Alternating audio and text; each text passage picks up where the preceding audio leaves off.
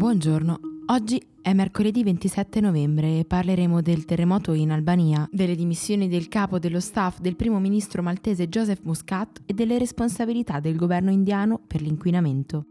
Questa è la nostra visione del mondo in 4 minuti. 600 persone ferite, oltre 15 morti e numerosi crolli. È questo il bilancio provvisorio del terremoto di magnitudo 6.5 avvenuto vicino alla città portuale di Durazzo, in Albania, nella notte tra lunedì e martedì. Si è trattato del sisma più forte degli ultimi decenni. Dopo la prima scossa, avvenuta poco prima delle 4, ne sono seguite altre per tutta la giornata di ieri, percepite anche nella capitale tirana, nella città bosniaca di Sarajevo, fino alla costa italiana.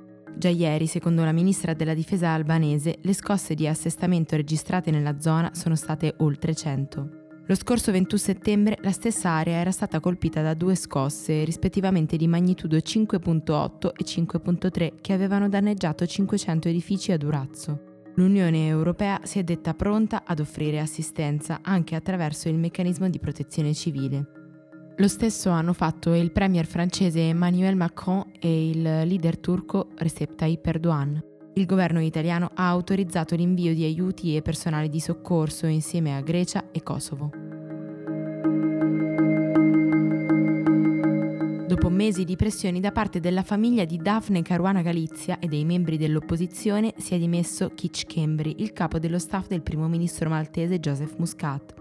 La decisione arriva dopo la diffusione a mezzo stampa della notizia non ancora confermata della sua convocazione presso gli uffici della polizia per un interrogatorio sull'omicidio della giornalista. Schembri, insieme all'ex ministro dell'energia Conrad Mizzi, era stato uno dei politici più coinvolti nelle inchieste della Reporter, nonché tra gli uomini più vicini all'attuale premier. Secondo la Corte Suprema indiana, il governo dovrà ripagare ai propri cittadini dei danni subiti per l'inquinamento se non farà qualcosa per porvi un freno.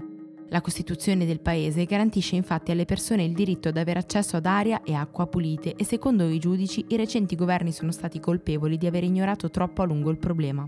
Questo mese la capitale Nuova Delhi ha superato regolarmente di 10 volte il livello considerato innocuo per la salute dall'Organizzazione Mondiale della Sanità ed è rimasta avvolta da una coltre fitta e scura di smog per diversi giorni. La marijuana si conferma lo stupefacente più diffuso nell'Unione Europea.